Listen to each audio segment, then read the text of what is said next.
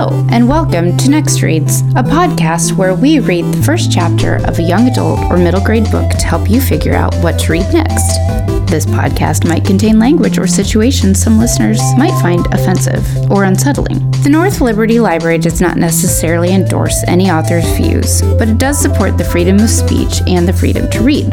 I'm your host, Erin, Youth and Teen Services Librarian at the North Liberty Library. My pronouns are she and her. Welcome, listeners. So, today I'm going to read from a new book for the library. It hasn't even been cataloged yet. I stole it off of the processing cart because I've been looking forward to getting this in our collection and I wanted to read it for the start of the new year. Of course, maybe you're not listening when this episode comes out. Maybe it's at some other point in the year, but it'll be a new year for me when this episode is released. So, this book is called A Seed in the Sun by Aida Salazar, and I am a big fan of her work. She has written The Moon Within and The Land of Cranes, and writes in verse. So, I always like to tell people to read stories in verse because it is reading poetry, but maybe a little bit more accessible poetry because it reads more like a story would. It's not necessarily about rhymes, and a lot can be said in these stanzas. So, it also is about so Lula is a farm working girl with big dreams, and she meets Dolores Huerta and Larry Itliong and other labor rights activists and joins the 1965 protest for workers' rights, especially migrant workers' rights. I grew up at a time where I didn't even know Dolores Huerta's name. I only learned about it later in life. So I'm very happy that there is more access to activists, especially people of color and women activists, that I did not get growing up. So, Lula aches to one day become someone whom no one can ignore, a daring ringleader in a Mexican traveling circus. But between working the grape harvest in Delano, California with her older siblings under dangerous conditions, taking care of her younger siblings and Mama, who has mysteriously fallen ill, and doing everything she can to avoid Papa's volatile temper, it's hard to hold on to those dreams. Then she meets Dolores Huerta, Larry Itliong, and other labor rights activists, and realizes she may need to raise her voice sooner rather than later. Farm workers are striking for better treatment and wages, and whether Lula's family joins them or not will determine their future. So, this book is not broken out by chapters, it's broken down by dates. And so I will just read for a little while and then I'll stop. So at the beginning, there is a little Mexican proverb that says, They tried to bury us, but they didn't know we were seeds. Imperial Valley, California, March 1965. Remolino. I sometimes think about how I lost my voice.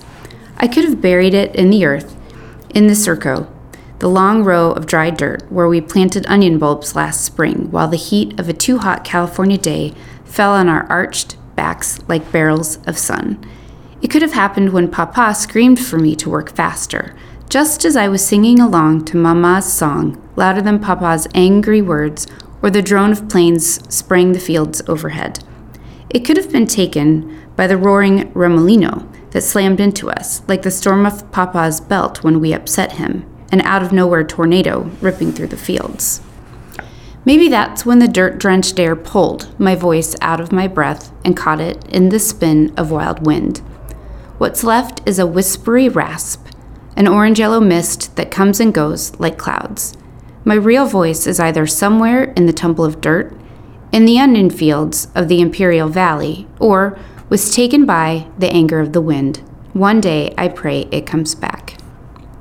Delano, California, September 1965. Open sky hammocks. We drown bedbugs in a pail of water. Chinches we pluck from the mattresses propped up outside on rusty barrack walls. The worst kind of chore on our first day in Delano, in another labor camp as terrible as the last and the one before that. Concha and Rafa race to see who can drown more bugs. They beat me by a lot because they're five and four years older. I ask Mama if we can sleep in our hammocks instead, but she doesn't turn around. She still can't hear the tiny hiss that comes from me when I try to speak. Mama, I try to say louder. She reads the question on my lips. Lula, the mattresses are better, so we are together and not hanging like leaves from the trees. Me? I'd rather sleep outside, in a crest of oaks, at the edge of the grape fields all around us, with surcos like long fingers spread through the vineyard and thick vines growing big across the wires. I'd rather sleep beneath a blue black sky glistening with bright stars, a stage, a place to dream, where I can announce a make believe circus like a ringmaster to an audience of hooting owls hunting field mice in the night. Outside, under the dense, starry sky, we can only see in the backroads of California where we work and chase the harvests, so different from the city where we hardly go and where the glow of lights washes away the contrast. Yes, it's colder in our hammocks than in the one room wooden barrack, especially in the winter, but so much better than getting eaten alive by chinches. Pero, mama, I wish we could, I tried to argue. No time for wishing, Lula.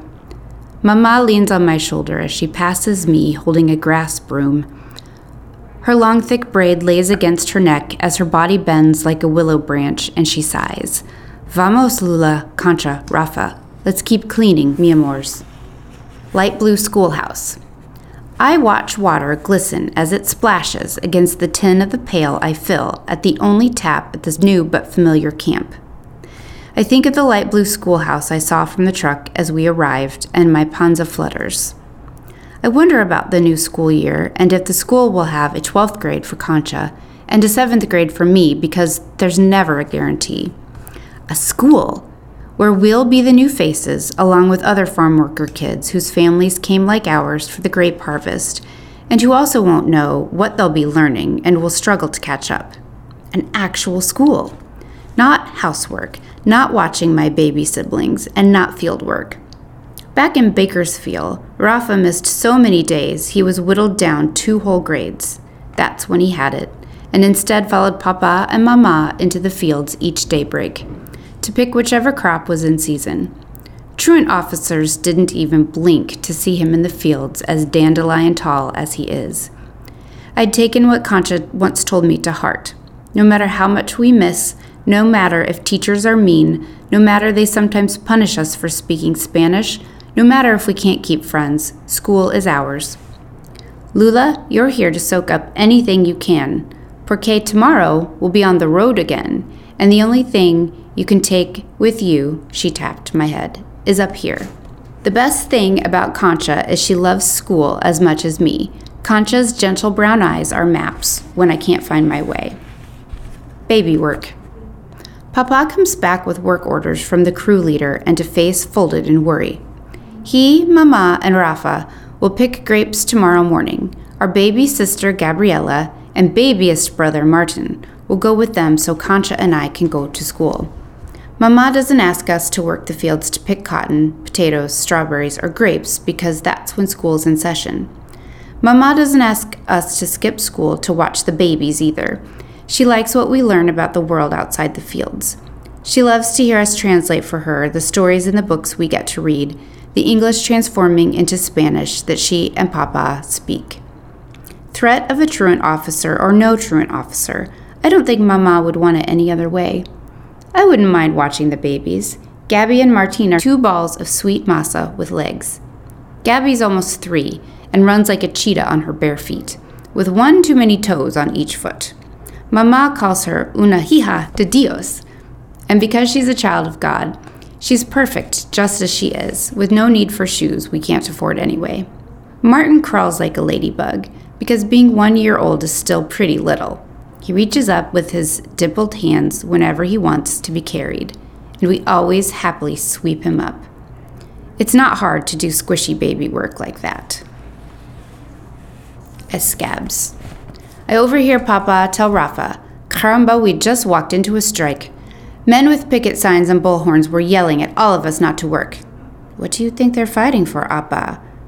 I get closer, but he pulls Rafa aside and gives me a what do you want, nosy kind of look, but I can still hear him. Los Filipinos seem to have left the fields because they want higher wages.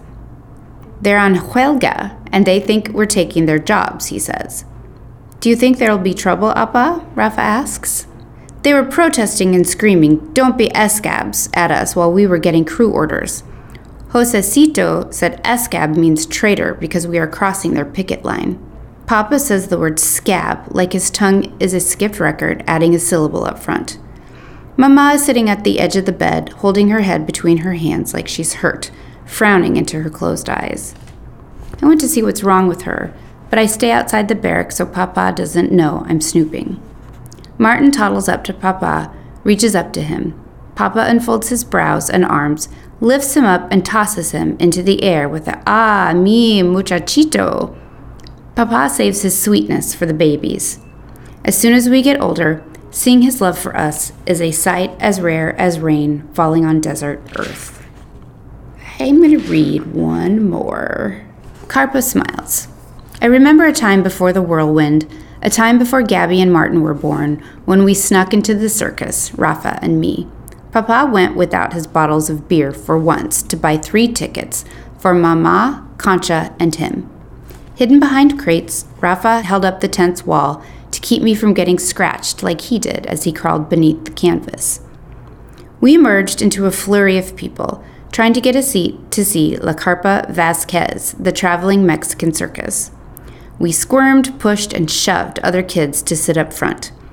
As the lights began to dim, I searched and found Concha, Mama, and Papa sitting still inside a crowd, moving like ants around them. Suddenly, the lights, the music, and a loud, booming voice welcome us. Senoras y senores, niños y niñas, welcome to the world famous La Carpa Vasquez. That's when I saw it.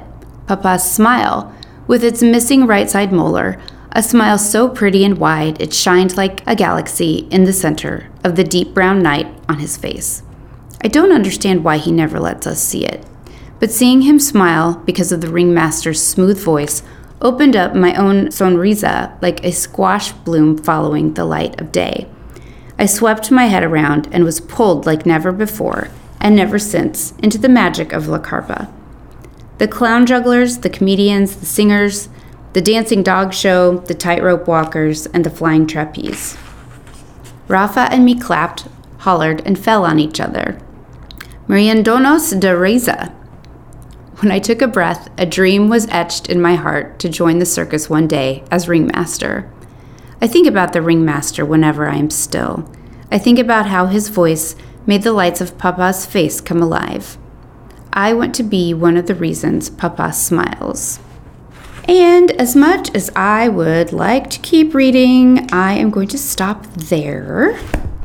I hope that the story of Lula is interesting to you and you want to check this out when it's ready for checkout.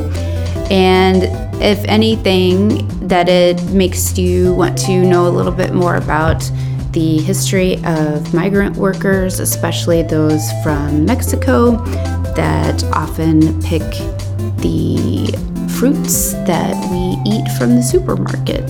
So I hope you will join me next time for another Next Reads. Thanks.